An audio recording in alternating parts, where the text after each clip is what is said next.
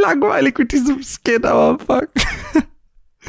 Hallo meine Freunde und herzlich willkommen zum ersten der beiden Gamescom 2017 Podcasts. Mein Name ist Marvin und ich habe mich für euch in eurem Namen beziehungsweise im Namen der Runaways auf der Gamescom 2017 rumgetrieben, habe mir extrem viele Spiele angeschaut und ich würde sagen, ich gebe euch erstmal so einen kleinen Eindruck davon, wie wir diese Nacharbeitung denn gemacht haben, beziehungsweise wie ihr diese Podcasts jetzt hören werdet.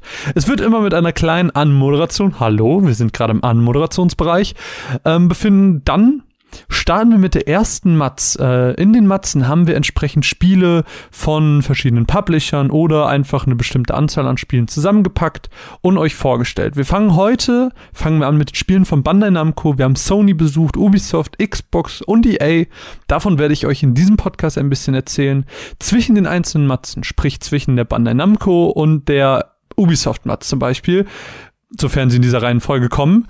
Ihr werdet es gleich erfahren ähm, wird nochmal ein kleiner Einspieler kommen, denn ich bin nicht nur rumgelaufen, habe die verschiedenen Leute, die verschiedenen Firmen besucht, sondern ich habe auch Leute angehauen, die auf der Messe rumgelaufen sind, Presseleute, äh, habe mir deren Meinung eingeholt und da sind auch sehr, sehr schöne Sachen bei rumgekommen. Sachen zwischen 30 Sekunden und fast sechs Minuten. Äh, Manu, äh.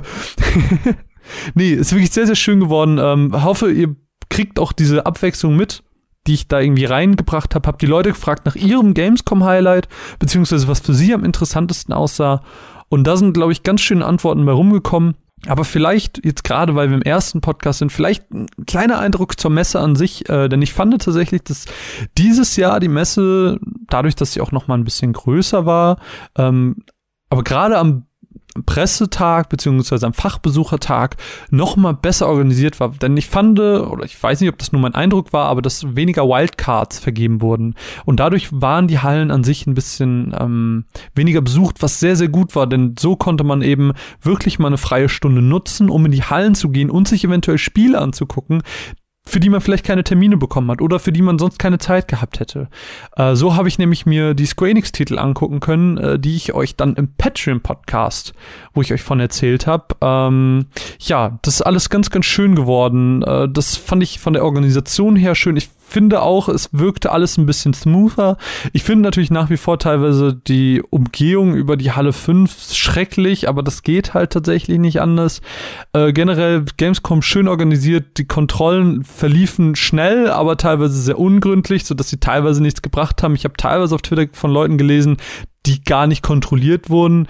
Also es ist natürlich immer so ein mh, zweischneidiges Schwert mit diesen Taschenkontrollen. Äh, wenn sie zu gründlich gemacht werden, wird's zu lang und ja, für mich persönlich hat's sehr gut funktioniert. Ähm, deswegen, ich hatte auch gar keine Probleme mit der Organisation, kam immer zeitig und schnell von A nach B. Alles war schön ausgeschildert, wie ich das gerne hab. Äh, ja, das ist ein ganz schönes Ding, aber in diesem Rahmen hat sich natürlich wieder auch der ein oder andere Skandal abgewickelt vielleicht haben die einen oder anderen von euch das mitbekommen mit diesem YouTube-Video, was wieder für Aufsehen erregt hat. Da ist wieder ganz, ganz viel passiert, aber naja, das sind wieder diese mm, YouTuber-Kontrollen, die man da, glaube ich, irgendwie machen müsste. Also ich glaube, die YouTuber-Akkreditierung sollte in einem anderen Rahmen passieren als für Presse, äh, weil man merkt einfach, dass da so Diskrepanzen sind in der Berichterstattung und sonst wo. Aber gut, das ist ein Thema für einen anderen Podcast. Das soll aber auch erstmal reichen zu unserer kleinen Anmoderation. Wir starten den Podcast mit sehr, sehr vielen, sehr, sehr tollen Spielen, wie ich finde, von Bandai Namco. Die haben nämlich zu sich eingeladen und haben uns alles gezeigt, was sie hatten. Das war sehr schön, weil ich ein großer Freund der Bandai Namco-Spiele bin, besonders des äh, neuen Naruto-Spiels. Aber das werdet ihr gleich hören.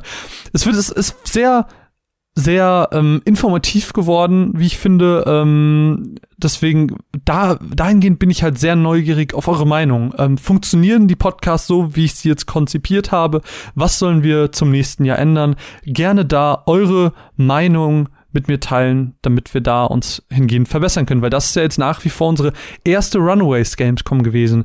Deswegen, wir sind noch ganz am Anfang, wir müssen lernen, aber das können wir nur, wenn wir das äh, zusammen mit euch machen. Deswegen liebt gerne Feedback da lassen, aber ich schnacke schon wieder viel zu viel drumherum. Habt einfach Spaß mit dem Podcast, nimmt viel mit, schaut euch viel an. Mein Name ist Marvin. Es war mir eine Ehre für Sie auf der Gamescom rumzulaufen. Wir hören uns am Ende nochmal. Also, wir hören uns die ganze Zeit, aber wir hören uns im Ach, Ihr wisst, was ich meine. Tschüss, viel Spaß.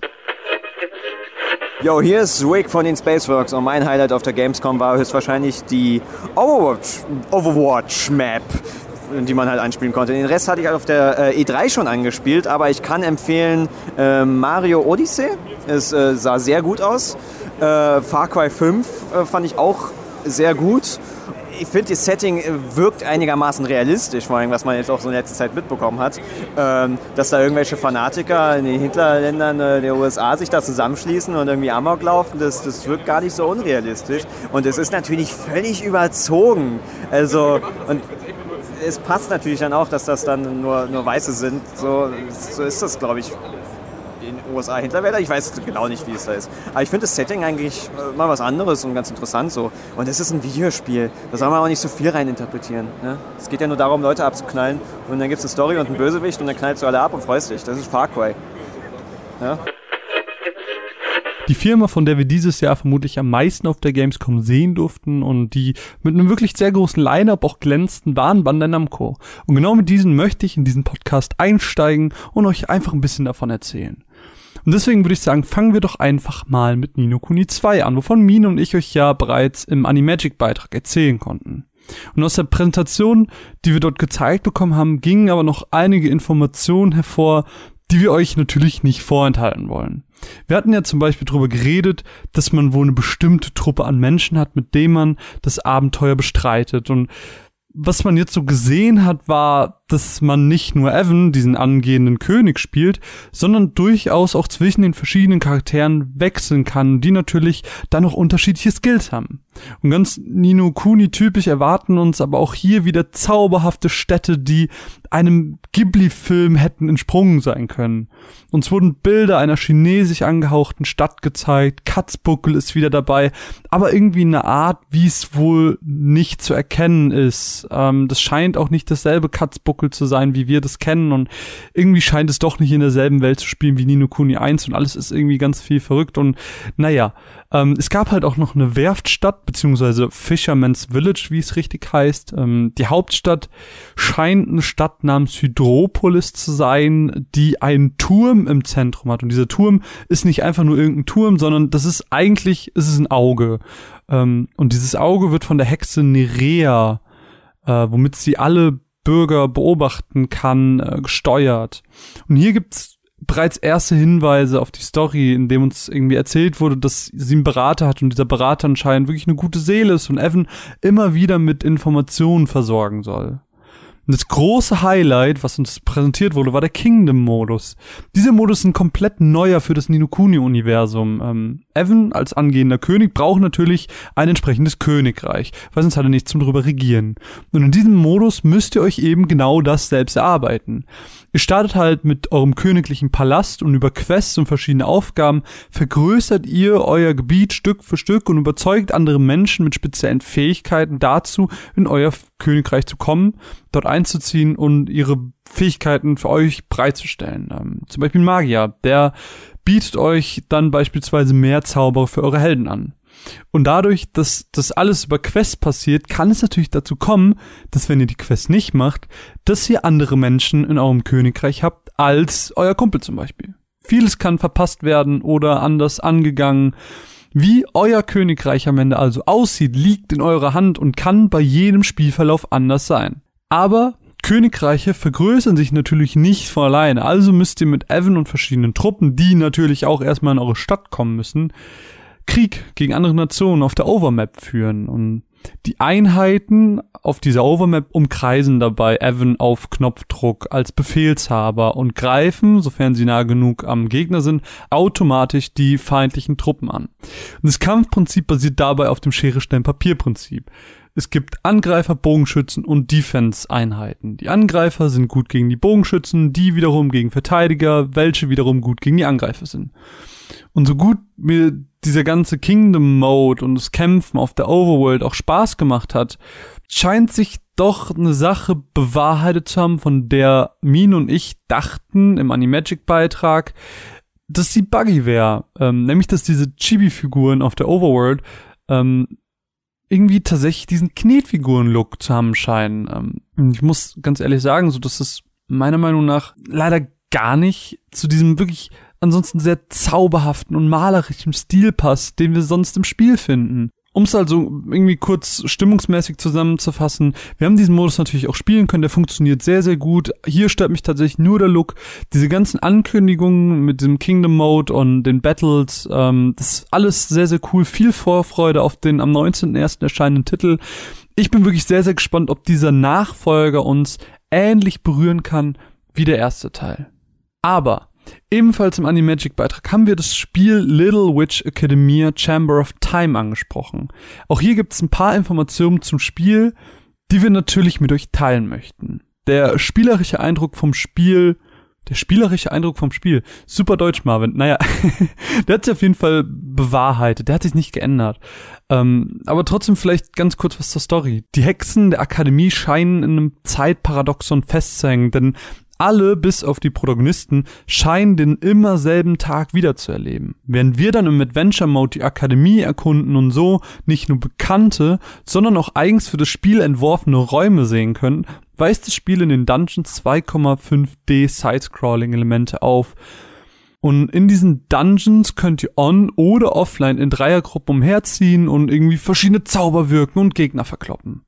Bisher sind sechs spielbare Charaktere angekündigt, darunter Amanda, Jasminka und Constance. Und die einzelnen Charaktere haben aber auch wie im Anime natürlich unterschiedliche Kampfeigenschaften. Vom Melee mit Fäusten bis zum Mage findet man da recht viel. Die Dungeons haben auch insofern einen gewissen Wiederspielwert, weil bei erneuten Durchgängen Secret Rooms geöffnet werden können und so neue Minibosse und mehr Loot freigespielt werden kann. Der Adventure Mode wird dabei mit Cutscenes begleitet, die vom Anime-Studio selbst gemacht wurden. Die reine Story sollte sich am Ende auch irgendwie einen Umfang von 15 bis 20 Stunden haben und early 2018 für PS4 und Steam erscheinen. In demselben Termin, wie wir Little Witch gezeigt bekommen haben, haben wir auch etwas anderes gezeigt bekommen, wo ich mich tatsächlich sehr darauf gefreut habe, wo ich gerne auch im Animagic-Beitrag von erzählt hätte, und zwar ist es Seven Deadly Sins, Knights of Britannia. Dieser PS4-exklusive Titel umfasst die Geschichte der ersten Staffel des gleichnamigen Anime. Über das Rooster ist tatsächlich noch nicht so viel bekannt, allerdings dürfen wir uns bestimmt darauf freuen, das habt ihr jetzt in einem kurzen Video gesehen, ähm, wenn ihr euch den Trailer einfach mal anschaut, dass die meisten der Seven Deadly Sins selbst anspielbar sind. Und, als kleiner Gag, Hawk das kleine Schweinchen, was immer dabei ist, scheint auch anspielbar zu sein. Zumindest wurde uns das so gesagt. Wir bewegen uns zwischen den einzelnen Haupt- und Nebenmissionen auf einer Overworld mit Hawks Mutter, was insofern ganz süß ist, weil es im Anime ja auch so ist, dass sie sich zwischen den einzelnen ähm, Locations halt in diesem in dieser Bar, die sich auf Hawks Mutter befindet, ähm, umherreisen. Viel mehr ist aber ansonsten über das Spiel tatsächlich noch gar nicht bekannt. Äh, es wird ein Beat'em Up, äh, wie das auch von Naruto ähm, wir schon kennen oder Dragon Ball. Dort gibt's dann entsprechend wieder die normalen Versus-Kämpfe, die ihr dann im One-on-One oder im Two-on-Two on oder offline gegeneinander oder gegen die KI austragen könnt. Was den Entwicklern relativ wichtig war, ist äh, zu zeigen, dass Meliodas, Meliodas, Meliodas. ich finde ich find das so schwer. Äh, der Protagonist so. Und das generell diese Seven Deadly sind einfach unfassbar starke Kämpfer sind. Und deswegen werden deren Attacken auch permanente Schäden an den Umgebungen hinterlassen. Die Grafik selbst ist sehr ansehnlich, entfernt sich aber tatsächlich leicht von der Anime-Vorlage in der Optik. Die rund 30 Stunden Spielzeit betragende Geschichte soll early 2018 erscheinen Genaues Datum ist da noch nicht bekannt. Bis dahin müssen wir uns aber anscheinend noch ein bisschen gedulden, bis wir auch mehr über das Spiel erfahren dürfen. Anzuspielen gab es an der Stelle leider noch nichts. Ich persönlich freue mich tatsächlich drauf, weil der Anime sehr, sehr viel Spaß gemacht hat ähm, und sich auch diesen Naruto-ähnlichen Weg annimmt, äh, weil ich finde tatsächlich, dass das ein sehr, sehr gut funktionierendes Konzept ist und äh, deswegen ja, ich freue mich drauf, was soll ich sagen. Aber kommen wir doch mal von sprechenden Schweinen und Hexen zurück zum echten Leben. Flugzeuge! Okay. Was soll ich sagen? Die Überleitung wird nicht besser. Wir haben uns auch Ace Combat 7 angeschaut, äh, denn neben tausend Anime-Titeln published äh, Bandai Namco Ace Combat 7 und für die unter euch, die es vielleicht nicht kennen. Ace Combat ist eine Spielereihe, bei der naja, es geht ums Fliegen. und dort im kommenden siebten Teil kommt eine Neuerung hinzu, die ich eigentlich ganz cool fand und ich mich irgendwie auch wundert, dass sie anscheinend bisher noch nicht drin war. Und zwar Wetter und deren Effekte. Da kommen entsprechend Effekte hinzu, wie du fliegst durch eine Wolke und dann ist halt deine Scheibe nass, weil in Wolken einfach Wasser ist. Oder in manchen Wolken kann es dann auch zu Vereisungen kommen, weil die Eigenschaften in den Wolken einfach so sind. Sodass die Sicht halt komplett eingeschränkt wird. Oder es kann zu Turbulenzen kommen.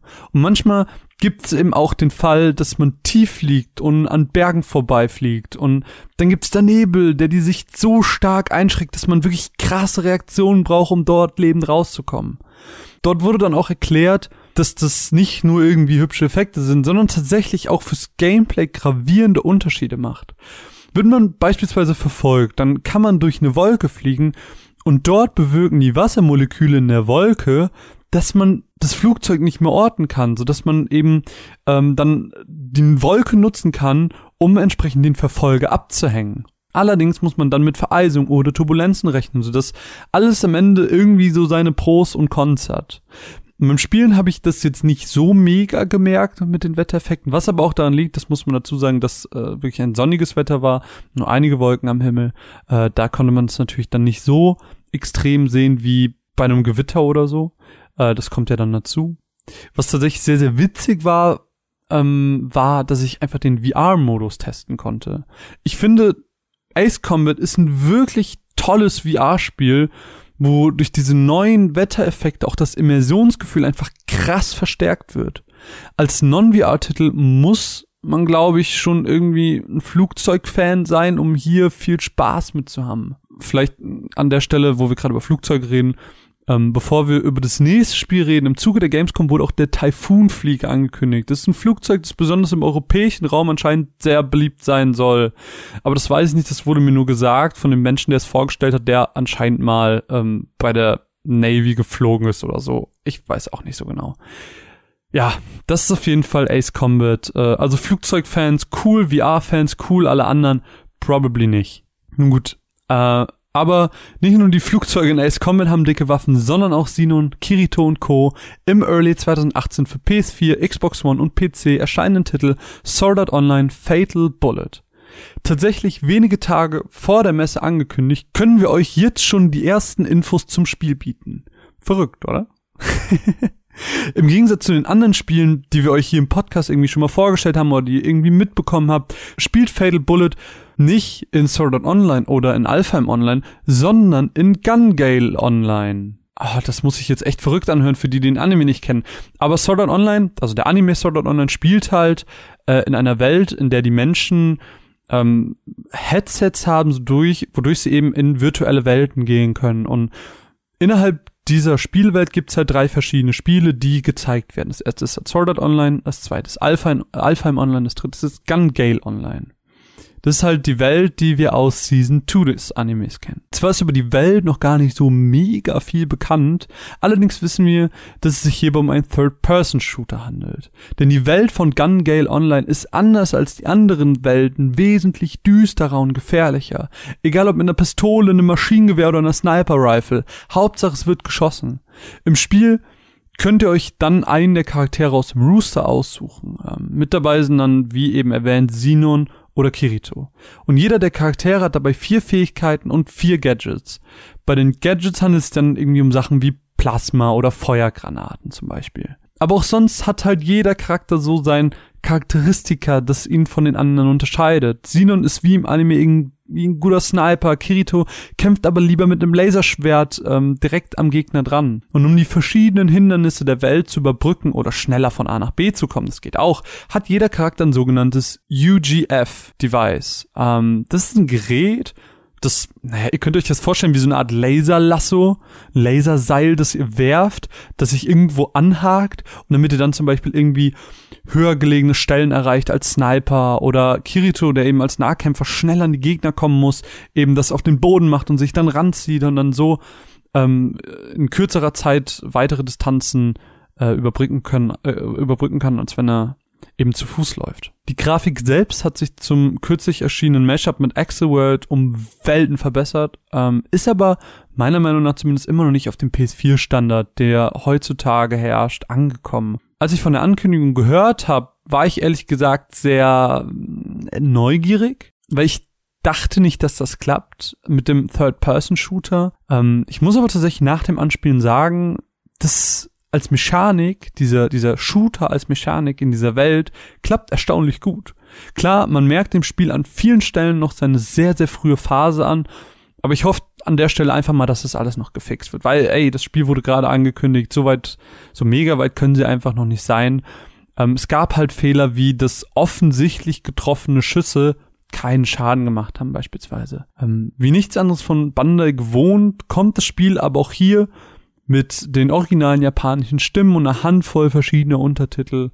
Ähm, für viele weitere Informationen müssen wir uns da aber irgendwie noch ein bisschen gedulden. Mehr gab's an dieser Stelle nicht. Ich für meinen Teil bleib gespannt und warte das Ganze sehr kritisch einfach mal ab. Dass ich abwarte, kann ich aber tatsächlich nicht über jeden Titel sagen, denn es gibt auch Titel, auf die ich mich, weiß nicht, die ich mir einfach ersehne, die ich mir herbeiwünsche, die, wenn ich einen Wunsch bei einem Genie hätte, dann würde ich sie mir wünschen. Und eins dieser Spiele, und naja, die meisten von euch wissen bereits schon, dass es sich dabei natürlich um Naruto handeln muss. Denn für die PS4, die Xbox One und den PC wird Anfang 2018 Naruto to Boruto Shinobi Striker erscheinen. Das Ding ist, wer irgendwie Naruto verfolgt, der weiß, die Story ist halt Ende. Ähm, der Anime ist beendet, der Manga ist beendet. Ähm, mit dem letzten Storm-Teil wurde auch das Spiel beendet. Die Storm-Reihe ist vorbei. Was also machen? Ähm, es gibt einen Nachfolger von Naruto tatsächlich. Das ist äh, Boruto, Naruto Next Generation heißt die Serie, glaube ich. Ähm, die dreht sich halt komplett um den Sohn von Naruto. Die hat aber erst 21 Folgen jetzt gerade, wo ich das hier aufnehme das reicht halt natürlich nicht für so einen neuen Ableger äh, jetzt in der Konsolenversion. Also hat sich Bandai dazu entschlossen, mit einem etwas anderen Ableger die Zeit von Naruto zu to Boruto, ihr versteht also das Ding mit dem Namen, ähm, das Ganze zu überbrücken. Bei diesem Titel handelt es sich nämlich um ein komplett auf 4 vs 4 Online-Multiplayer-Spiel. Das Spiel nimmt sich dabei Spielmodi an, die es schon gab, als Naruto nicht mal das Rasengan konnte. Zeitwitz. nee, aber mal ehrlich, ähm, die Spielmodi sind euch allen bekannt. Es ist Capture the Flag, was hier als Flag Battle bezeichnet wird. Äh, dann gibt es noch einen Modus, in dem verschiedene Punkte auf der Map für möglichst lange Zeit gehalten werden müssen. Ähm, das wird hier als Barrier Battle bezeichnet. Und es gibt einen äh, 4-on-1 PvE Submission Modus. Ähm, ich denke mal zum Flaggen sammeln und Punkte halten müssen wir gar nicht mehr so viel sagen. Das kennt ihr, das hat jeder schon mal gespielt, der irgendwie einen Shooter hatte. So, das, das gibt's, jeder weiß es. Aber ich würde ganz gerne über diesen 4 versus 1 Modus, diese Kämpfe sprechen. Ähm, gedacht sind die nämlich eigentlich nur zum Üben, um mit dem Team zu schauen, wie man irgendwie am besten kämpft. Ich glaube aber, dass da sehr viel mehr Spaß hintersteckt, als vielleicht von den Entwicklern angenommen. Ähm, als Beispiel kämpft man dort gegen den Sunbi, also den Einschwänzigen. Ähm, anderes Beispiel ist diese riesige Schlange von Orochimaru. Und genau darauf habe ich halt Lust, so dieses zusammen Bosse kloppen. Ich erhoffe mir ja, dass die auch wirklich von der Schwierigkeit her anspruchsvoll sind. Naja, und gekämpft wird so oder so in verschiedenen Stages. Bisher sind drei bekannt. Es gibt das Hidden Leaf Forest, es gibt das Hidden Sand Trainingsfield und das, das Hidden Cloud Village, die Hidden Cloud Village. Ich weiß es nicht. Ebenso sind neun Charaktere bekannt. Kakashi, Naruto, Sasuke, Sakura, Choji, Hinata, Lee, Shikamaru und natürlich Boruto. Wobei der aufmerksame Fan wird wahrscheinlich direkt die Alarmglocken äh, Glocken angesprungen sind, weil er gemerkt hat, okay, ich habe doch diesen Trailer gesehen und da gibt's schon andere Charaktere. Ich habe zum Beispiel schon Itachi gesehen, ich habe Kisame gesehen, Pain und Conan. Und all diese Charaktere haben je zwei normale Skills und ein Ulti und werden in eine der vier folgenden Kategorien eingeteilt. Es gibt die Attack-Charaktere, die Range-Charaktere, die Defense-Charaktere und die Heal-Charaktere. Ähm, vielleicht einfach mal kurz Skill-Beispiele. Ich habe jetzt äh, beim Anspielen Sasuke gespielt und dort hatte er zum Beispiel die Skills Shidori, dann hatte das äh, Katon Gokochu no Jutsu, wenn ich das richtig ausgesprochen habe, ist halt dieser riesen Feuerball und äh, Kirin hat er noch. Genau. Und neben diesen Charakteren kommt aber was dazu, was ihr vermutlich eher von Dragon Ball ähm, und der Xenoverse-Reihe kennt. Dort könnt ihr nämlich einen eigenen Avatar erstellen. den könnt ihr dann nach Herzenslust irgendwie anpassen. Haare, Merkmale, Hautfarbe, ich weiß nicht, alles, was ihr euch irgendwie vorstellen könnt. Anders als bei den anderen Charakteren ist euer eigener Charakter aber nicht an einen Typ gebunden, ähm, sondern ihr entscheidet da am Anfang jedes Matches, beziehungsweise nach jedem Tod, welcher dieser für das Match annimmt. Ähm, das heißt, er kann am Anfang des Matches irgendwie ein Attack-Typ sein, am Ende aber ein Healer. So, ihr versteht, was ich meine. Die Skills bekommt ihr dann wohl über eine Art Mentorsystem. Kann mir das auch sehr Dragon Ball-esque vorstellen, wo wir auch in der Xenoverse-Reihe das immer wieder hatten, dass man dann Mentoren hatte, von denen man dann, je höher das Mentor-Level war, verschiedene Skills gelernt hat. Kann ich mir gut vorstellen, bleibt da einfach mal ein bisschen neugierig, bis da ein paar mehr Informationen zukommen. Und auch nach dem Anspielen war und bin ich einfach super hyped auf dieses Spiel. So der Cell-Shading-Look ist einfach noch mal ein bisschen krasser als bei der Storm-Reihe. Aber der Look an sich ist sehr, sehr cool und wirkt absolut stimmig für das Franchise. Ich für meinen Teil bin hooked, aber gut, was habt ihr anderes erwartet? Ähm, wer das mitbekommen hat auf Twitter und so, der wird es eh schon wissen. Gut, wir sind auch jetzt, wo ich jetzt gerade auf meine kleine Liste hier schaue, schon beim letzten Titel von Bandai angekommen, ähm, jetzt zumindest von der Gamescom, und zwar Dragon Ball Fighters. Denn anders als bei Naruto probiert dieser Titel nichts neu aus, sondern geht gedanklich nicht ein, sondern wahrscheinlich eher zehn Schritte zurück zu seinen Anfängen. Denn ähm, hier gibt es 2D-Kämpfe. Im Rahmen der Gamescom wurde neben den bereits sieben Charakteren, die bekannt wurden, fünf weitere angekündigt. Und zwar Krillin, C16, C17 und C18, die als gemeinsamer Charakter agieren. Und die beiden Super Saiyajin Blues, beziehungsweise Super Saiyajin God, Super Saiyajin, wie es glaube ich äh, dort noch heißt, wobei ich nicht verstehe wieso, weil gut, das ist jetzt schon ein bisschen älter, diese Neuigkeit, dass sie das umgenannt haben, ähm, von Vegeta und Son Goku. Und wie auch sonst im Dragon Ball Universum geht's eigentlich nur darum, seinen Gegner möglichst hart auf die Fresse zu geben. Nur eben nicht mehr in 3D Kampfarenen, sondern in 2D Manier à la Tekken oder Street Fighter. Und die Kämpfe werden immer im 3 vs 3 ausgetragen, wobei ihr immer nach Herzenslust und Laune den Charakter, den ihr gerade steuert, über die Schultertasten wechseln könnt. Also es kämpft immer 1 gegen 1, aber euer Team besteht halt aus drei Charakteren, die ihr wechseln könnt.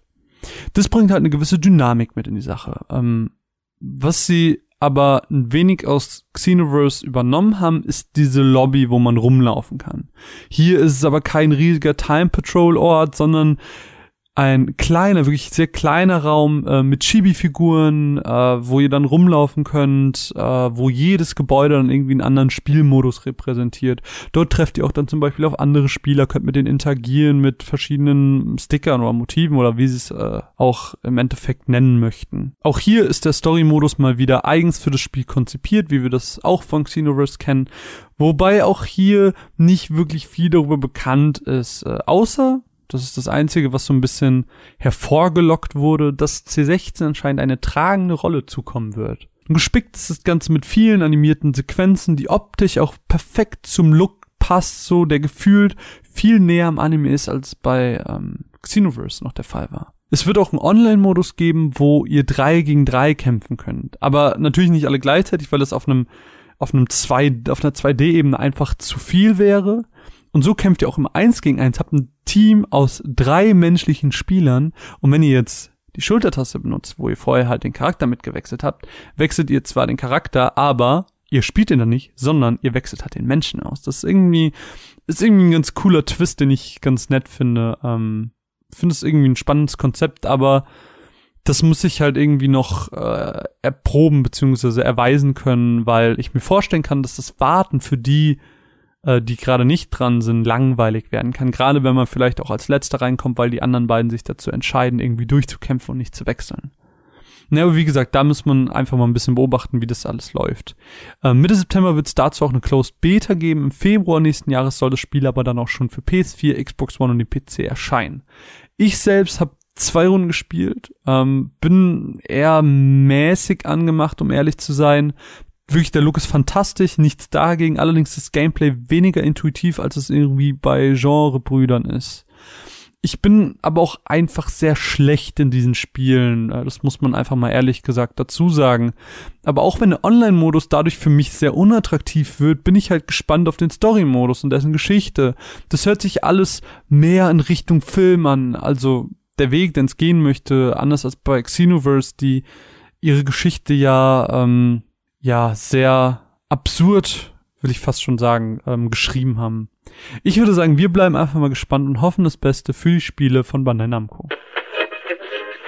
Hallo, mein Name ist Julian Laschewski. Ich habe schlechte Laune, weil die Parksituation auf der Gamescom zum Kotzen ist. Wie geht's dir, Tim? Äh, hallo, ich bin Tim Hilscher und mir geht's echt gut. Also ich war gestern auf einer Party, die war richtig schön. Da gab's Burger, Pommes und geile Ischen mit dicken Titten. Ich direkt alle mitgenommen und meinem Freund zu Hause gefickt, als ich noch nicht da war. Das ist super. Tim, du bist schon wieder so asozial, das ist unfassbar. Ich bin Julian Laschewski, ich laufe hier mit einem Leistenbruch rum, obwohl mein Arzt mir ausdrücklich verboten hat, zur Gamescom zu gehen. Aber es ist mir scheißegal. Am Ende heule ich wieder rum. Bin, oh, ich bin Julian Laschewski, ich habe immer so ein Pech, aber eigentlich bin ich selber schuld. Hallo, ich mache Hitlerwitze auf Bühnen. Nein, ich freue mich Wir auf sind MSI. Nee, äh, ich freue mich gleich mit Jules auf der Bühne bei MSI zu sein. Weiß noch gar nicht, was so richtig passiert. Also ich bin mal gespannt. Also es soll, glaube ich, auch um uns gehen und um PC-Gaming, glaube ich, denke ich mal. Was waren denn bisher so eure Gamescom-Highlights, Spieletechnik? Ach, willst du das Thema wechseln? Gefällt dir das Ja. nicht, was ich gerade angeschnitten habe? Nee, War das das ist immer diese Eigenwerbung. Immer diese Selbstdarstellung? Vor allem ist ja schon rum, ist ja langweilig. Stimmt, wenn man das hört, ist es schon rum. Es ist nicht live gestreamt jetzt von deinem geilen Doch, doch. Ist, äh, Testcamping. Von 5 Euro Testcam, ja. Super. Ähm, das Highlight bisher war bei mir die Warner Party gestern. Mann, ein Spiel! Nee, dass, du, Mann. dass du Bräute mit dicken Tinder geschleppt hast, das haben wir Das habe ich gehört. nie gemacht, Das noch nie. gerade das noch hab-. Das habe ich nie gemacht. Das waren Herren mit dicken Ärschen. Ähm, wir haben eben, da hat eben einer FIFA gespielt, das, der sah aus wie Nanu in Dumm. Also so, ich, ich habe eben ein Foto gemacht, kann ich jetzt nicht zeigen. Ähm, darf man vielleicht auch nicht, aber das ist super lustig. Nicht unser Podcast. Ja, stimmt, ja genau. Wir sind dafür nicht verantwortlich. Verantwortlich Marvin, wie auch immer du mit Nachnamen heißt. Geil. Okay. Ähm, nee, Spieler-Highlight bisher Mario Odyssey. Oh, Entschuldigung. Nein, dann war es äh, äh, Jules. Quatsch, Äh, ich habe ich, ich hab aus Versehen Jules Lieblingstitel God's- genannt. God's Trigger, oder? Ähm, nee, äh, God's Trigger habe ich leider noch nicht gespielt, aber es sieht super interessant aus. Ähm, äh, wie heißt es denn? Äh, Schatten des Krieges, tatsächlich. Ich habe Ah. Jules dabei zugesehen. Ja, eigentlich oh. war es mein Hands-on-Termin, Mhm. aber ich wollte halt mit Max zuschauen, wie Jules das Spiel durchspielt mal eben. Und der Typ war auch richtig beeindruckt, hat so gesagt, oh, you're the fastest guy in this game. It's totally amazing. You're the best gamer ever. Wanna, wanna suck my dick? Ja, nee, ähm, tatsächlich sah es richtig geil aus, wie Jules so, was hast du da platt gemacht? Das war so ein Ballrock, Ballrock. In, in der Rüstung, ne? Super strange. Aber sah richtig fett aus, habe ich Bock drauf. Aber ist doch im Prinzip dasselbe wie der erste Teil, nur ein paar mehr Features. Aber der erste Teil war geil und deshalb Ja. ist es auch vollkommen okay so. Und ich liebe halt, wie die die Orks darstellen. Auch, auch so dieses, was die immer sagen, so, ich werde dich zerquetschen und so. Ich finde das mega. Also, also so wie in den Extended Editions so. Aber da gibt es auch so geile Szenen, oder? Dieses, was riechst du? Menschenfleisch. Ich, ich liebe Ich das denke aber auch. auch, dass es sehr legitim ist, da die Fortsetzung nicht großartig anders zu gestalten. Also Ich meine, wann, wann ist man wirklich von der Formel großartig abgewichen, wenn der erste Teil des Titels gut funktioniert hat? Von daher haben halt logisch fortgeführt, haben einige neue Features eingebaut, haben ja auch ein paar erzählt gestern, ich habe sie alle vergessen. Aber es hat viel Spaß gemacht, das zu zocken und ähm, definitiv ein Titel, auf den man sich freuen kann dieses Jahr. Ja, und ich hatte, wie gesagt, den Termin, das Hands-on-Ding. Und wir sind da zu dritt aufgeschlagen und dann habe ich halt nett gefragt. So. Ich habe die Dame halt auch zum ersten Mal dann live erlebt, weil sonst habe ich mit der immer nur telefoniert oder E-Mails geschrieben. Und sie hat sich sehr nett vorgestellt. Das war, wir waren sehr freundlich und höflich. Ich habe so gesagt, ja, das sind meine Jungs. Ich wollte fragen, ob wir die mit reinnehmen dürfen. Ja, ach, natürlich. Ich sage erstmal Hallo und hat sie die anderen auch noch begrüßt. Alles war gut. Ich kannte ja auch Und- schon vom Injustice Event. Ah, okay. Und dann ähm, sagte ich so, ja, äh, es ist nur ein Hands-on-Termin eigentlich nur für eine Person, aber vielleicht die anderen wollen eh nur zugucken. Und dann sagte sie, nee, nee, ihr könnt euch abwechseln, jeder kann mal ran. Und dann sagt Jules, ja, ja, so wie wir das gestern Abend wieder gemacht. Und dann, und dann hat er gemerkt, dass das gerade nicht so angebracht war. Das war super unangenehm, aber auch sehr lustig. Eigentlich war das mein Highlight. Ähm, ja, zum Highlight, wenn wenn es um Spiele geht. Also ich habe gestern endlich das erste Mal Super Mario Odyssey ge gespielt. Hat mir sehr gut gefallen und ähm, freue mich sehr, dass dann endlich, in, ich glaube zwei Monaten kommt es raus, selber spielen zu können. Also es fühlt sich wie eine, fühlt sich so ein bisschen wie Super Mario 64 an. Das ist mir so, was mir so am besten gefällt. Ähm, und sehr interessant, es scheint komplett Open World zu sein. Das sind keine Level, die man äh, einzeln anwählt. Das fand ich sehr interessant, die Rangehensweise, sondern man hat einfach diese riesengroße Welt, in der, in der dann immer die Level so ähm, einzeln äh, abgegrenzt sind. Und ja. Zwar ist die Gamescom nicht die E3, aber das heißt halt noch lange nicht, dass es keine Neuankündigungen dort gibt. Denn als nächstes möchte ich euch von meinem Besuch bei Ubisoft erzählen. Denn dort wurde etwas Neualtes vorgestellt. Anno. Ein neues Anno im alten Look. Immer noch zu kompliziert? Okay, ähm, nachdem die letzten beiden Spiele 2070 und 2205 in der Zukunft spielten und dabei auch mein Interesse an diesem Franchise irgendwie komplett verloren ging, weil es nicht mehr mein Anno war, haben sich die Entwickler an den vielen Kommentaren orientiert, die ähnlich wie meine Gedanken gerade waren. Und was dabei rausgekommen ist, ist Anno 1800.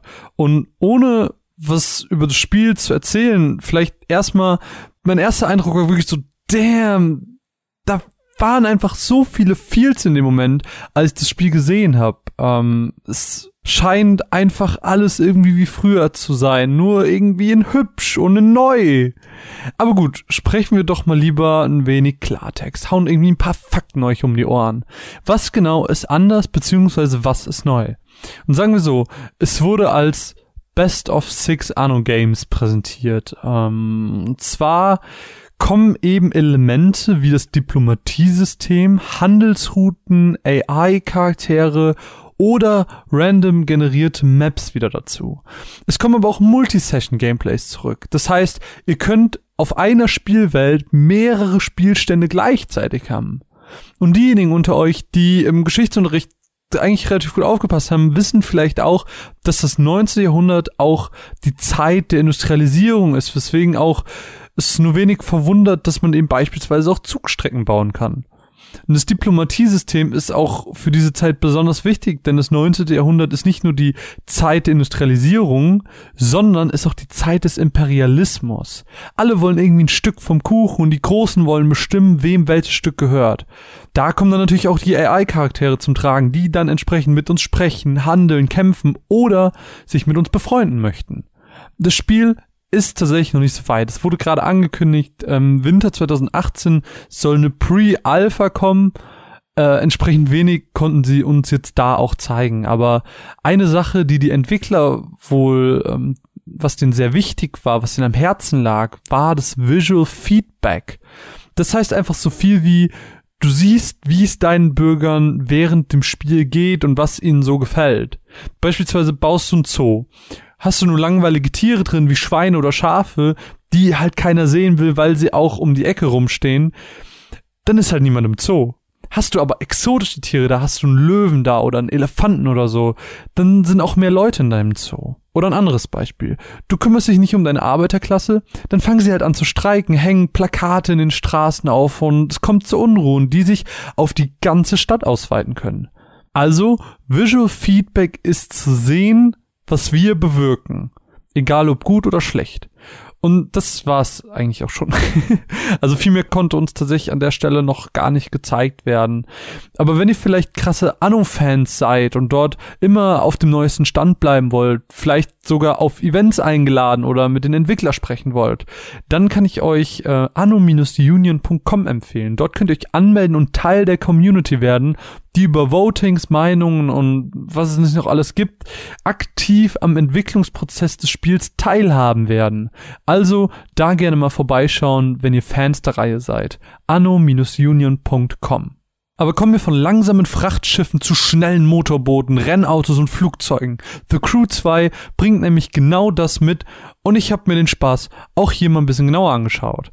Das Spiel möchte nämlich die Grenzen der Straßen aufbrechen und uns als Spieler die Möglichkeit geben, auch auf dem Wasser und in der Luft uns unter Beweis zu stellen.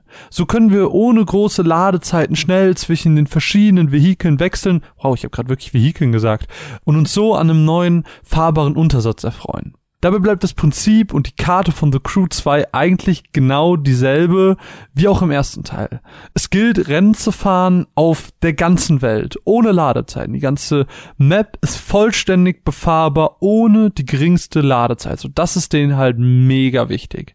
Und jedes der verschiedenen Fahrzeuge hat dabei auch seine ganz eigenen Rennen. Ähm, was wir jetzt spielen konnten, war zum Beispiel, wir hatten ein Straßenauto und konnten zum Beispiel ein Driftrennen damit machen. Wir hatten eine Crossmaschine für ein Offroad-Rennen ähm, oder wir hatten so einen Formel-1-Wagen. Ich weiß nicht, ob die irgendwie ein Rennwagen, ob die irgendwie einen anderen Namen haben. Ähm, jedenfalls haben wir da auf so einer Rennstrecke entsprechend äh, auch ein Rennen gefahren.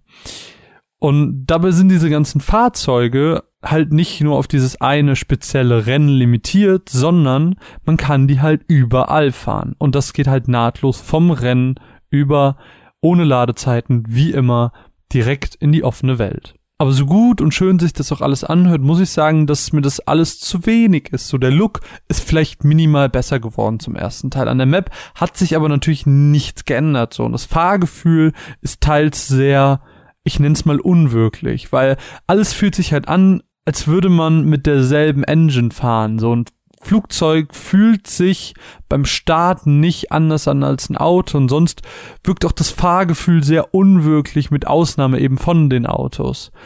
Ähm, was wir dort aber vor Ort spielen konnten, war eine Alpha-Version. Klar, kann sich bis zum Release am 16. März noch einiges tun, bezweifle ich aber ehrlich gesagt. Ähm, für mich wirkte das Spiel leider nicht wie The Crew 2, sondern wie The Crew 1.5 oder so. Von den Neuerungen, die uns präsentiert wurden, war mir das ehrlich gesagt einfach zu wenig. Ähm, auch wenn ich den ersten Teil sehr mochte. Aber eben deswegen sehe ich nicht den Mehrwert, mir Teil 2 zu holen, wenn ich eh nur mit den Autos fahren will zum Beispiel. Deswegen an der Stelle schaut es euch gerne mal an, aber ähm, ich glaube auch ihr werdet die großen Unterschiede nicht sehen und ähm, wie die Diskussion bei Destiny damals aufkam, äh, finde ich sie auch sehr legitim bei The Crew. Äh, ja, das äh, als kleiner erster Eindruck, wir konnten primär nur viel spielen, wir konnten gar nicht so viel oder haben gar nicht so factmäßig viel mitgenommen. Ähm, deswegen das als kleiner Eindruck zu The Crew 2. Aber eine Sache, wo ich auch ein wenig unterhyped bin, ist auch tatsächlich Assassin's Creed Origins. Ich habe mir den Titel im Consumer-Bereich mittels Fastpass angesehen. Das heißt, ich hatte auch da keinen Termin bekommen, weswegen ich auch hier nur über meine Gameplay-Eindrücke berichten kann. Ähm, ich konnte dort aus zeittechnischen Gründen nur zwei Missionen spielen. Bei der einen musste ich die Unschuld eines Jungen beweisen, der von so einem Mann irgendwie geschlagen wurde und bei der anderen habe ich einen Mann aus einem Haus befreit, der dort gefangen gehalten wurde über die Geschichte sagen die Missionen halt erstmal gar nicht so viel aus. Sind halt irgendwie typische Assassin's Creed Missionen. Allerdings konnte ich dort die Steuerung eben genau unter die Lupe nehmen und ich muss sagen, ich bin echt ernüchternd davon, ähm, denn das ist irgendwie alles anders. Angefangen beim Kampf, wo wir seit 19 mit R1 und R2 kämpfen. So eine Möglichkeit zum Ausweichen habe ich zwar gefunden, aber nicht zum titelüblichen Kontern alteingesessene Fans, wie ich es einer bin, werden sich hier halt erstmal sehr unwohl mitfühlen. Klar besteht die Möglichkeit, dass ich es vielleicht einfach überlesen habe, aber dann ist es halt sehr versteckt und unintuitiv. Auch die Verwendung des Adlers finde ich nach wie vor sehr unvorteilhaft, weil es einfach von der Logik her nicht passt und so. Und das ich möchte nicht verquer klingen, aber das ist halt nicht mein Assassin's Creed. Ich brauche keinen Drohnenadler. Ich bin auch bisher so überall hingekommen. So mein Adlersinn hat mir eigentlich immer gereicht. Und auch hier gilt zwar, dass es wieder Alpha-Footage, bla bla bla, aber auch Grafikfehler kamen hier halt nicht selten zustande. So, das waren halt Sachen, wo irgendwelche Gegenstände durch Leute ragten oder wo die eigenen Klamottenteile durch den Wind, durch den Körper geweht wurden. Wisst ihr, was ich meine? Was mir wiederum sehr, sehr gut gefallen hat, war das schöne RPG-mäßige Inventarsystem und der große, umfangreiche Skilltree. Auch unser Protagonist der Geschichte scheint vielversprechend für eine tolle Geschichte zu sein. Versteht mich da nicht falsch. Deswegen ist hier meine Vorfreude ein bisschen zwiegespalten. Ähm, ich würde sagen, wir warten einfach mal ab, bis das Spiel in ein paar Monaten rauskommt und dann werfen wir mal einen genaueren Blick auf das fertige Spiel, weil ja, wir wollen dem Spiel auch jetzt nicht zu Böses reden, wenn da äh, vielleicht noch viel mehr zukommt.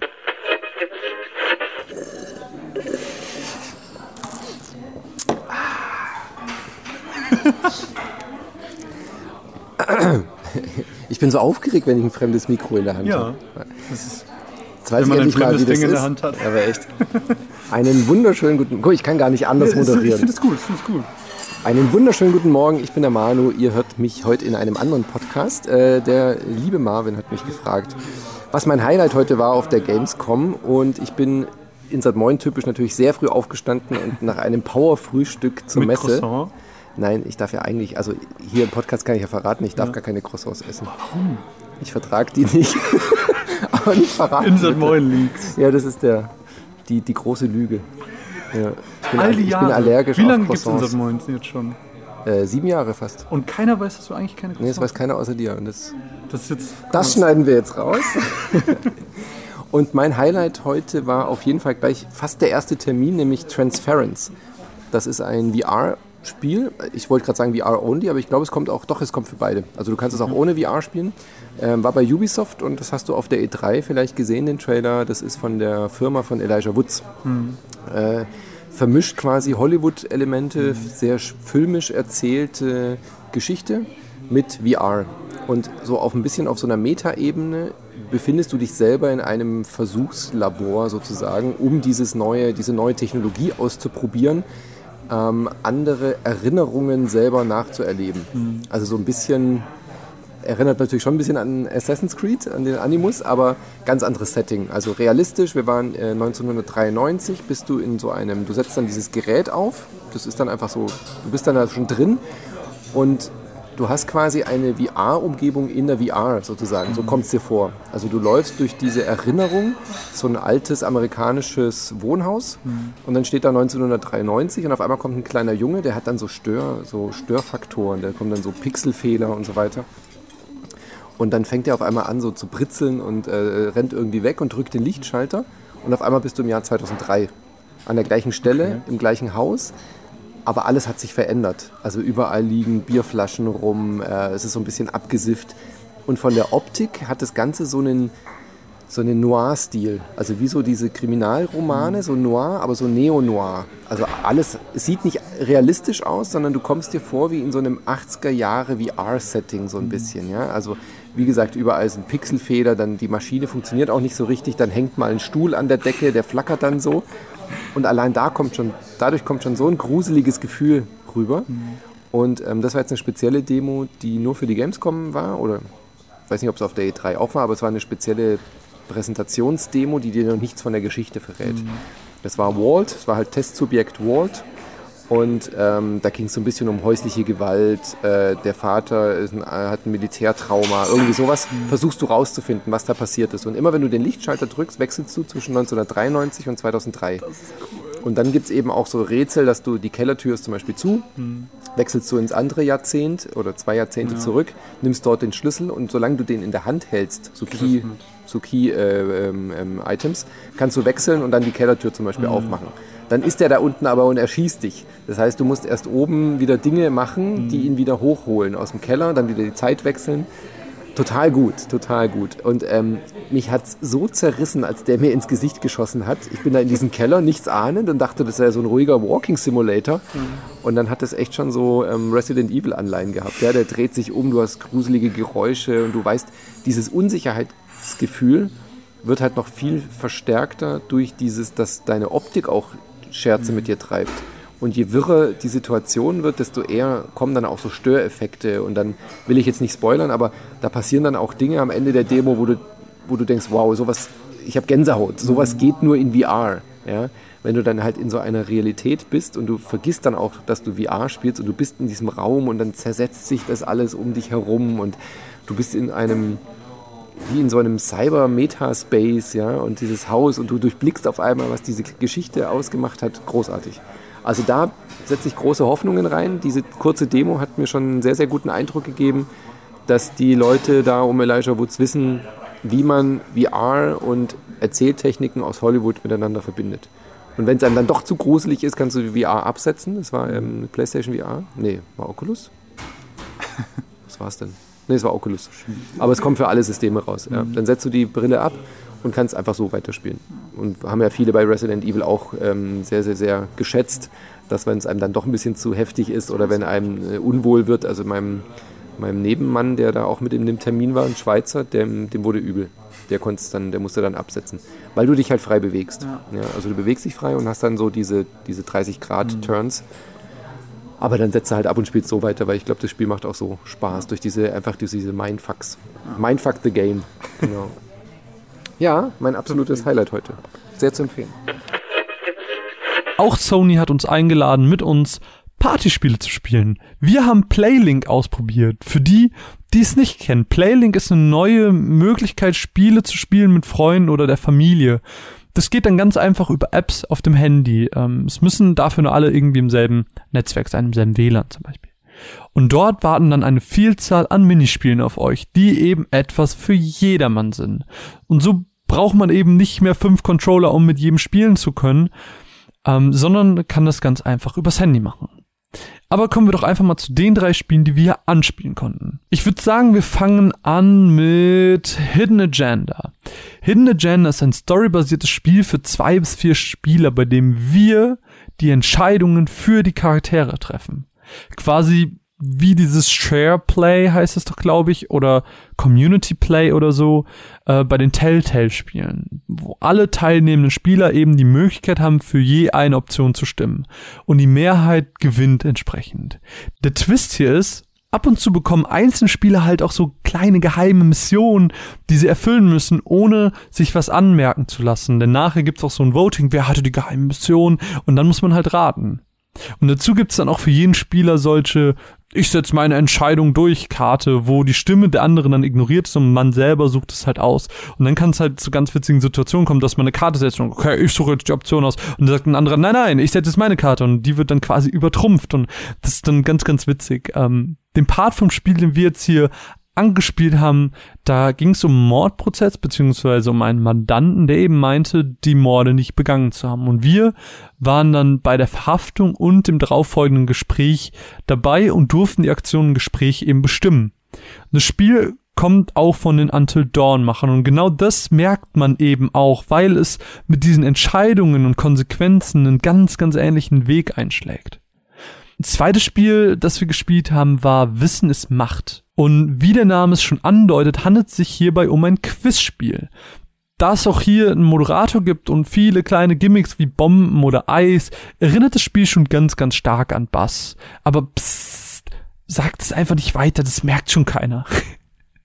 Aber vielmehr lässt sich tatsächlich auch gar nichts darüber sagen. Es ist halt ein Quizspiel. Ähm, es ist in seinen Kategorien sehr divers und diese werden zu Beginn jeder Runde über einen Mehrheitsentscheid wieder neu gelöst. Ähm, man hat dann Sachen aus der Wissenschaft, aus der Geschichte, Sehenswürdigkeiten und was es nicht alles gibt. Und ebenso kann man vor jeder Frage einem Mitspieler noch irgendwie ein negatives Gadget mitgeben. Sowas wie das eben erwähnte Eis. Ähm, da muss man dann zum Beispiel die Antwort, die man geben möchte, frei hacken mit dem Finger. Und hier gilt halt, wer am schnellsten die Antwort gibt, kriegt die meisten Punkte. Und beim letzten Spiel, was wir gespielt haben, ähm, handelt es sich um Frantics. Frantics ähm, ist ein 15 Minispiel umfassende Sammlung, die von einem unfassbar verrückten Fuchs moderiert wird. Wir hatten so eine Art Last Man Standing auf so einem Hügel gespielt und eine Art Racing Game, wo man zwar nur von links nach rechts mit so Spielzeugautos oder mit so ähm, Seifenkisten fahren musste, aber bei jedem der Minispiele ging es halt darum, Punkte für sich zu sammeln. Am Ende jeder Racing-Runde konnte man dann zum Beispiel auch irgendwie einem Mitspieler ein gutes oder ein schlechtes Gadget geben. Hier gab es dann auch wieder diese, ähm, diese Nebenmission. Das war wirklich sehr, sehr cool. Halt so ein bisschen wie bei Hidden Agenda, nur anders. Denn anders als dort bekommt man nicht irgendwie eine Nachricht aufs Handy, wo dann steht, okay, du hast die Nebenmission XY, sondern der Fuchs, der Moderator, hat mich auf dem Handy angerufen. Das war so verrückt der hat mir wirklich den Auftrag am Telefon erklärt. Ich musste das Handy ans Ohr nehmen und es war so, als würde er mit mir reden. Also wirklich, das war so verrückt. Aber dadurch halt auch unfassbar gut. Leider hatte der Fuchs bisher nur eine englische Stimme, ähm, die aber wirklich komplett on point war. Ähm, für mich funktioniert es natürlich, aber es saß auch ein kleinerer Junge mit in der Runde und ähm, ich kann mir halt vorstellen, dass es für den zum Beispiel schwierig wäre. Die anderen Spiele hatten aber schon deutsche Lokalisation. Ähm, das vielleicht so da nebenher gesagt. Ähm, generell lässt sich aber über die Spielmechanik erstmal sagen, dass sie unfassbar gut funktioniert, also dieses Playlink mit dem Handy, ähm, dass ich mir auch sehr, sehr gut in meinem eigenen Wohnzimmer mit Freunden vorstellen kann. Alles lief irgendwie ohne Ruckler oder Connection-Probleme. Ich sehe tatsächlich nur in den Handy-Akkus das Problem, weil angenommen, ihr habt jetzt Freunde da, vier Stück, I don't know. Wer will schon seinen ganzen Akku beim Spielen aufbrauchen, wenn man dann noch irgendwie nach Hause fahren muss und kein Ladegerät dabei hat? So, das könnte halt so ein Partykiller werden. Und ansonsten freue ich mich aber tatsächlich sehr auf all die verschiedenen Spiele, die man mit Playlink spielen kann. Ich bin ganz, ganz großer Fan dieser Spiele, dieser Party-Sachen. Gerne als nächstes auch wieder ein Singstar. Oder? Sony? Augenzwinker? Okay, das sieht man jetzt nicht. Aber wie auch in Hidden Agenda sind Entscheidungen in Detroit Become Human unerlässlich. Ich hatte einen Fastpass bekommen, konnte mir einen kleinen ungefähr zehnminütigen Eindruck verschaffen. Ähm, gespielt wurde die Balkon-Szene aus dem ersten E3-Trailer damals und ich kann nur so viel sagen. Jede Entscheidung zählt. Ob ihr euch dafür entscheidet, euch Zeit zu lassen, alles zu analysieren, wie ihr redet, alles hat einen Effekt auf den Ausgang einer Handlung beziehungsweise einer Situation. Über eine Prozentanzeige wurde uns das Ganze dann noch ständig auf die Nase gedrückt. Und gespielt haben wir Connor, das ist ein Android mit der Aufgabe zu vermitteln. man merkt allein optisch schon, dass Connor schon in der Art, wie er steht und sich bewegt, nicht 100% menschlich ist. Und genau das macht Detroit an der Stelle einfach schon perfekt.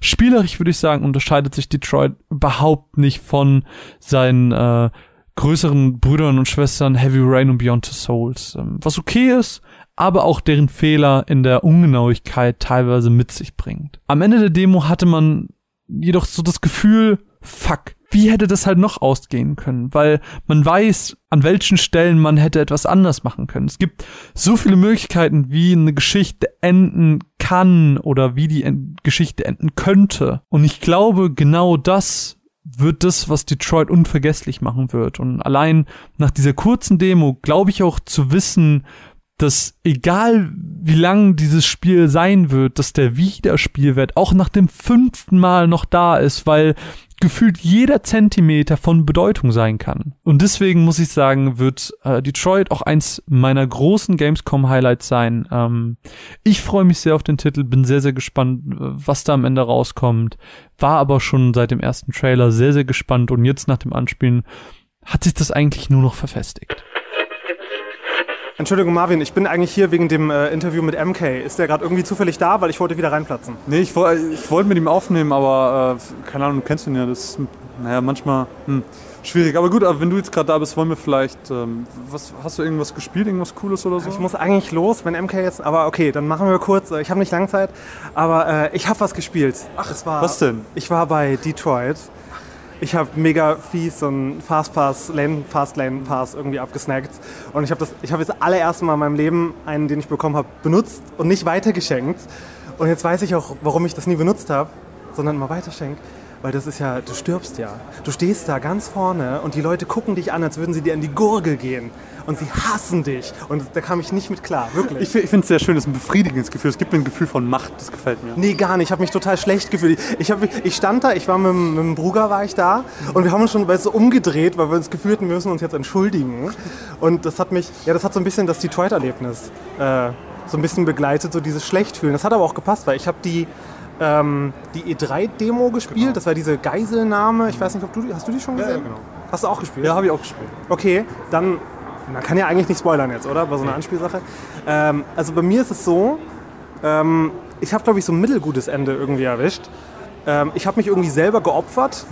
Und dann hat aber irgendwie diese Geisel, dieses kleine Mädchen halt irgendwie überlebt. Und beim Bruder halt irgendwie, was weißt du, alles irgendwie so 100% Success Rate, irgendwie alles super gut ausgegangen. Und äh, das war halt so cool zu sehen, dass so jede Entscheidung, die du irgendwie triffst, Gesprächsoptionen wieder ähm, so was anderes beeinflussen kann.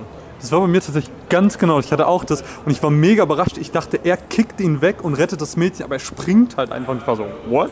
Ja. Aber man hat so richtig gemerkt, das, was ich mache, hat so einen richtigen Impact. Hast du diesen blutenden Polizisten, der am Boden lag, was hast du mit dem gemacht? Ähm, ich habe den untersucht und ich habe seine Waffe genommen. Nee, ich meine den, der draußen lag. Ach so, gar nichts. Weil ich bin zu dem so ein bisschen hin, weil ich dachte mir so, oh, ist der Creep. Er hat so die Hand ausgestreckt zu ihm, aber ich habe nichts gemacht. Und ich habe mich dann runtergebeugt und hat dieser Geiselnehmer mich so angeschrien und gesagt, ey, lass den in Ruhe. Das war ja auch so ein durchgedrehter mhm. Android. Und dann äh, habe ich gesagt, ey, du kannst mich mal, ich verarzte den jetzt, weil der verblutet. Mhm. Und dann hat er gesagt, ey, wenn du das machst, dann gibt es aber Ärger. Und dann, ich dachte mir halt, ja, okay, ich bin ja so ein guter Android gewesen, ich verarzte den jetzt mal. Hat er auf mich geschossen und dieses, du hast halt so eine Prozentanzeige mit, wie viel Erfolg du hast, dass es gut ausgeht, ist halt irgendwie um, glaube ich, um 20 oder 30 Prozent runtergegangen, weil er halt pisst war.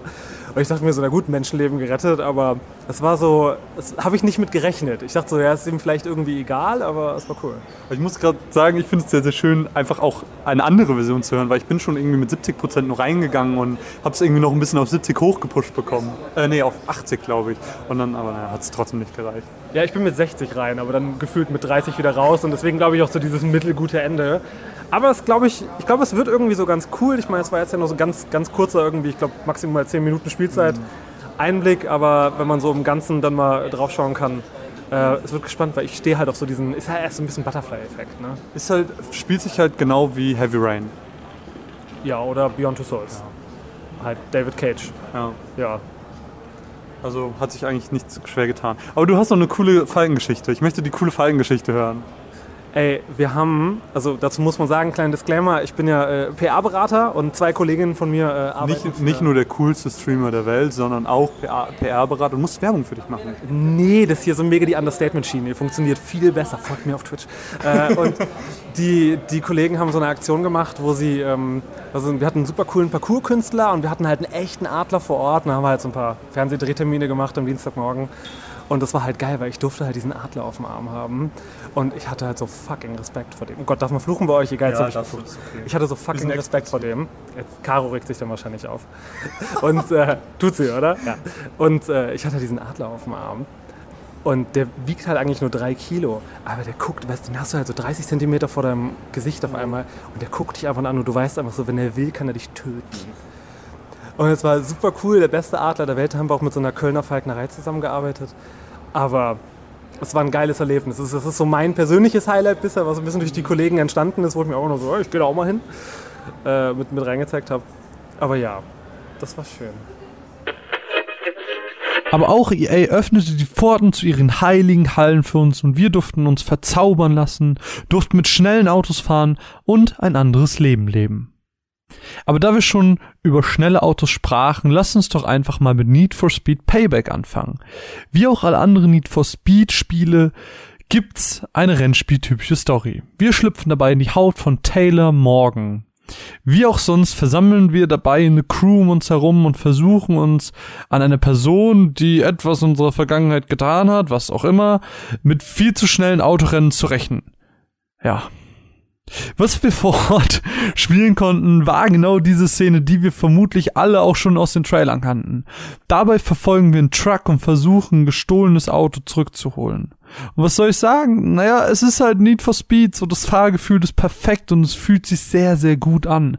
Klar, ich hatte anfangs meine Probleme mit dem Driften, aber ich habe auch länger kein Rennspiel mehr in der Hand gehabt und natürlich muss man da erstmal ein bisschen reinkommen.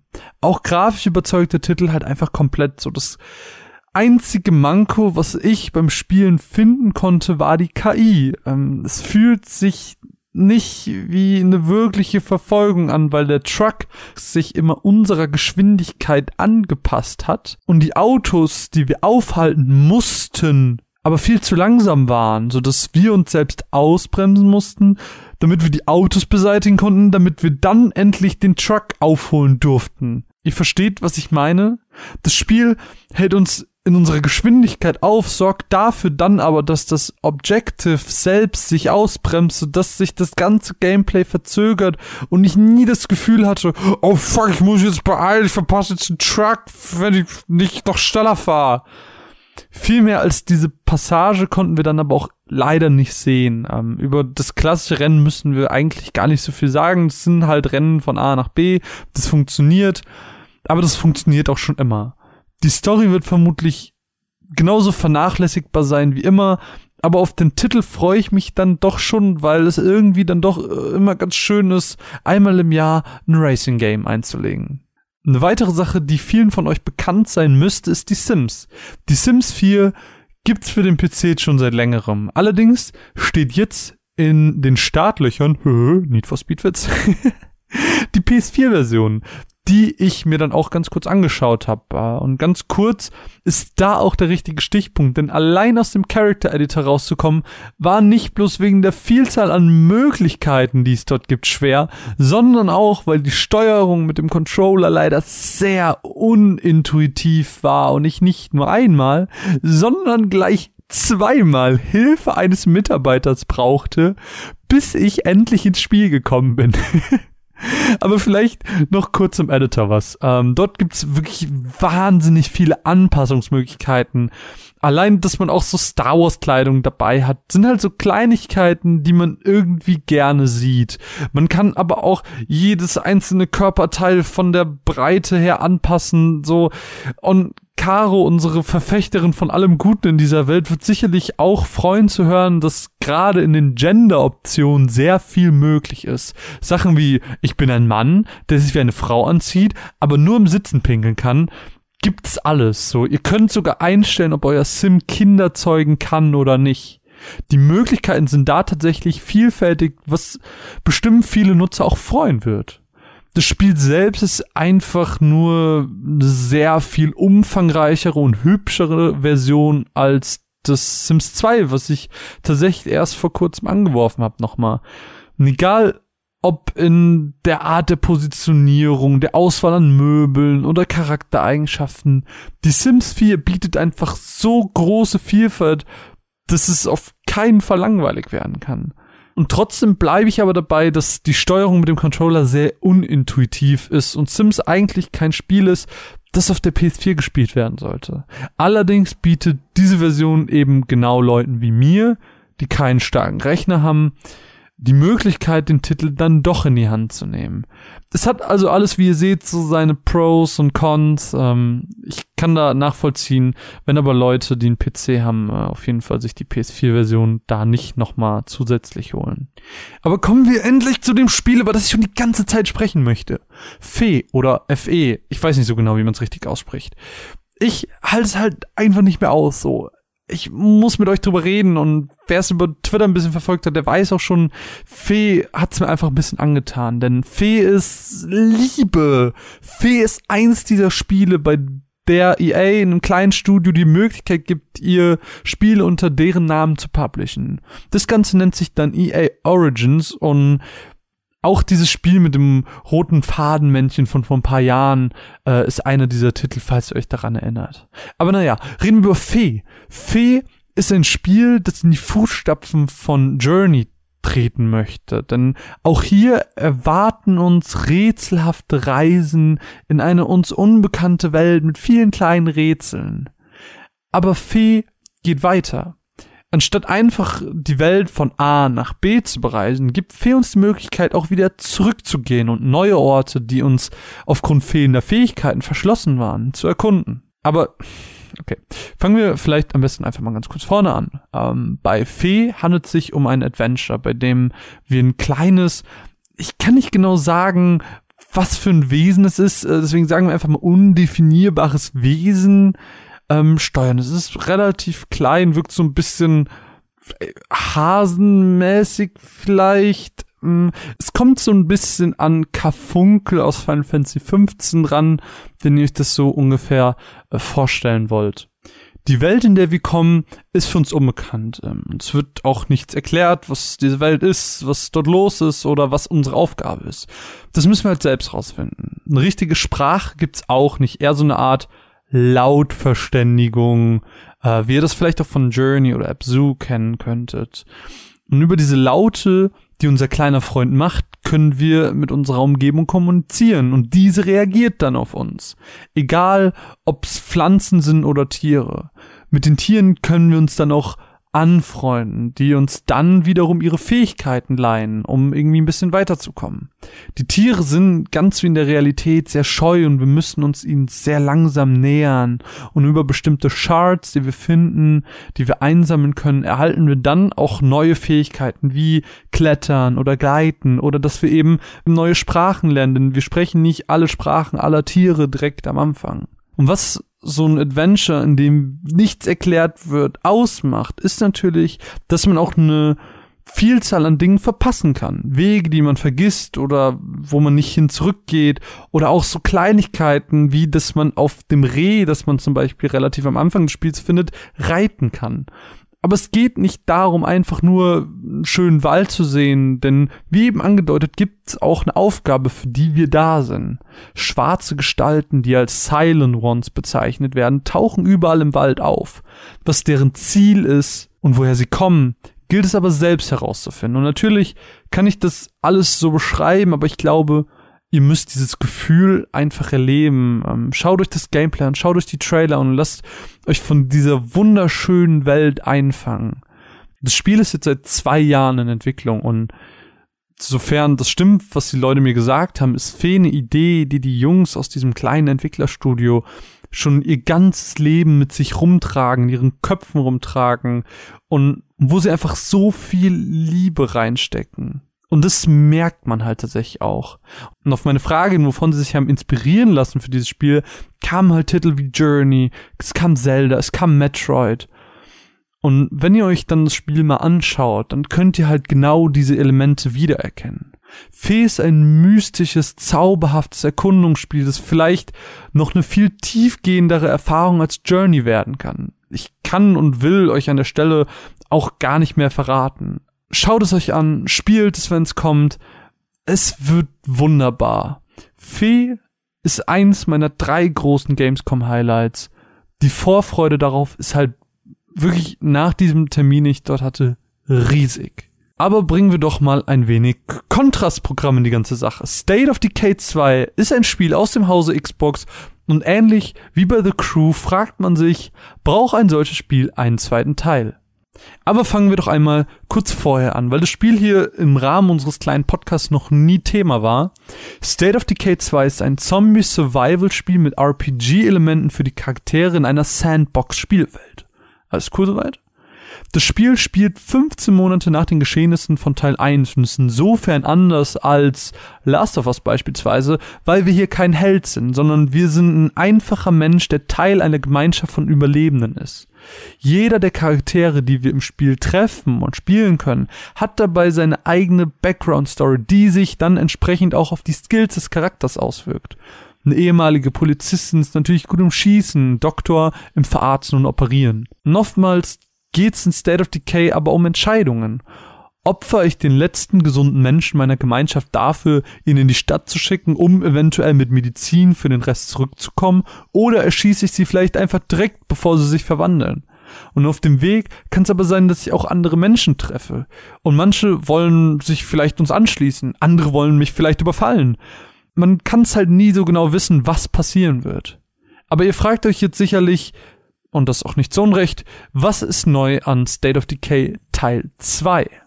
Teil 2 kommt mit einer größeren Spielwelt daher, bietet mehr Optionen für das Base-Building, das Blood-Plug-Feature, beziehungsweise die Blutseuche, wenn man es halt übersetzen mag, ähm, ist dazugekommen und der von vermutlich vielen Spielern erwartete Online-Multiplayer-Koop-Modus. Und gerade diese letzten beiden Features mag ich einfach an der Stelle noch kurz erklären, beziehungsweise kurz drauf eingehen. Beim Bloodplug-Feature handelt es sich um eine Art System, wie sich Menschen vom Zombie-Virus anstecken können. Es gibt charakteristische rote Zombies, die eben von Blut übersät sind, ähm, die entsprechend das Virus weitergeben können. Wenn jetzt Überlebende durch Attacken dieser Zombies geschädigt werden, so füllt sich eine ein Plug-Meter, wenn, wenn wir es jetzt einfach so nennen wollen. Ist die voll, ist die Person infiziert und wird vermutlich auch einer dieser Zombies. Ganz easy eigentlich, oder? Für euch der wahrscheinlich spannendere Aspekt ist der Multiplayer, denn dort geht es halt darum, mit Freunden zu spielen. Man kann dazu einfach sein Spiel auf offen stellen, sodass Freunde einfach dazu joinen können. Allerdings geht man damit auch immer ein gewisses Risiko ein, denn wenn man das Spiel eines Freundes joint, dann joint man immer mit dem Charakter der eigenen Gemeinschaft. Sprich, stirbt der Charakter im Spiel des Freundes, ist er auch in seinem eigenen Spielstand tot und kann nicht zurückgeholt werden einem Freund, also bei einem Kampf oder einer Mission zu helfen, ist also durchaus auch riskant für einen selbst. Und ohne je State of Decay gespielt zu haben, muss ich sagen, dass das von den Features und von der Idee für mich persönlich sehr, sehr cool klingt. Leider fehlt mir natürlich dazu die passende Xbox. Also wenn ihr das hört, Xbox, und ihr habt eine zufällig über, feel free. Nee, aber dennoch, für alle unter euch, die Lust auf ein cooles Zombie-Survival haben, sollte State of Decay 2 auf jeden Fall interessant sein und das solltet ihr vielleicht ein bisschen im Auge behalten. Moin, hier ist Frodo von Dr. Freud und äh, meine Highlights auf der Messe waren zwei Überraschungen, nämlich einmal Breakaway von Amazon, die ja normalerweise einfach nur SD-Karten durch die Welt schicken und so ein Kram, äh, so, ein Third-Person-MOBA-Sportspiel und noch viel krasser von äh, EA Originals, also eigentlich von Zoinks im Kleinstudio Fee. So ein richtig schönes, an Journey angelehntes Erkundungsspiel im Wald mit so einem super niedlichen Vieh, was da durch die Gegend flitzt. Fand ich großartig. Weg spielen auf der Switch. Huiuiui, das waren aber viele Spiele. nee, äh, jetzt, jetzt mal ehrlich. Äh, ich kann mich eigentlich nur wiederholen. An dieser Stelle ist Feedback unfassbar wichtig, weil Nur so können wir uns in den nächsten Jahren verbessern, um diese ganzen Informationen, die ihr jetzt gehört habt, noch schöner aufzuarbeiten. Natürlich nicht dieselben, sondern natürlich sind es da neue Informationen. Ihr wisst, was ich meine, goddammit. Ja, vielen, vielen Dank, dass ihr zugehört habt. Äh, Wir hoffen, ihr habt einiges mitgenommen. Wir hoffen, ihr hattet Spaß. Wir haben versucht, möglichst viel abzudecken. Das war aber auch jetzt nur der erste Teil unseres Gamescom-Beitrags. Es wird noch ein zweiter Podcast folgen, wo auch ein paar kleinere Spiele dabei sind, die ihr vielleicht gar nicht auf dem Schirm hattet. Ja, ich hoffe, dass es alles so dem entspricht, was ihr euch ein bisschen erhofft hat, äh, erhofft habt. Ja, guck mal, die Sprachfehler sind auch dabei. Das ist doch schön. Das ist real. Wir sind real. Ähm, zusätzlich dazu gibt es auch noch einen Patreon-Podcast für alle unsere Patronen, denen an dieser Stelle auch gedankt sei, dass sie uns auf diesem Weg unterstützen. Da habe ich auch noch mal Anekdoten erzählt, habe noch mal von ein paar Spielen erzählt. Äh, ja, das ist alles ganz, ganz schön geworden. Hoffe, ihr habt Spaß damit, mit diesem Podcast, mit dem nächsten. Und es kommt noch ein Interview mit Charles Martinet, wovon wir jetzt noch nicht gesprochen haben, aber uh, das, das pst, sagen wir, pst, reden wir nicht drüber. Wir hoffen, äh, das war alles sehr, sehr schön für euch, sehr wuselig, sehr flauschig. Ich habe mir Mühe gegeben, das möglichst ähm, kompakt, aber dennoch informativ rüberzubringen. Ich hoffe, das hat funktioniert. Habt einen traumhaften Tag, ihr lieben Wuselmonster, und wir hören uns im zweiten Teil unseres wunderbaren Gamescom Podcasts, der der ganz schön bald auf euren Ohren sein wird, hoffentlich. Tschüss! Ich winke ganz doll, das seht ihr nicht, aber ich winke. Tschüss!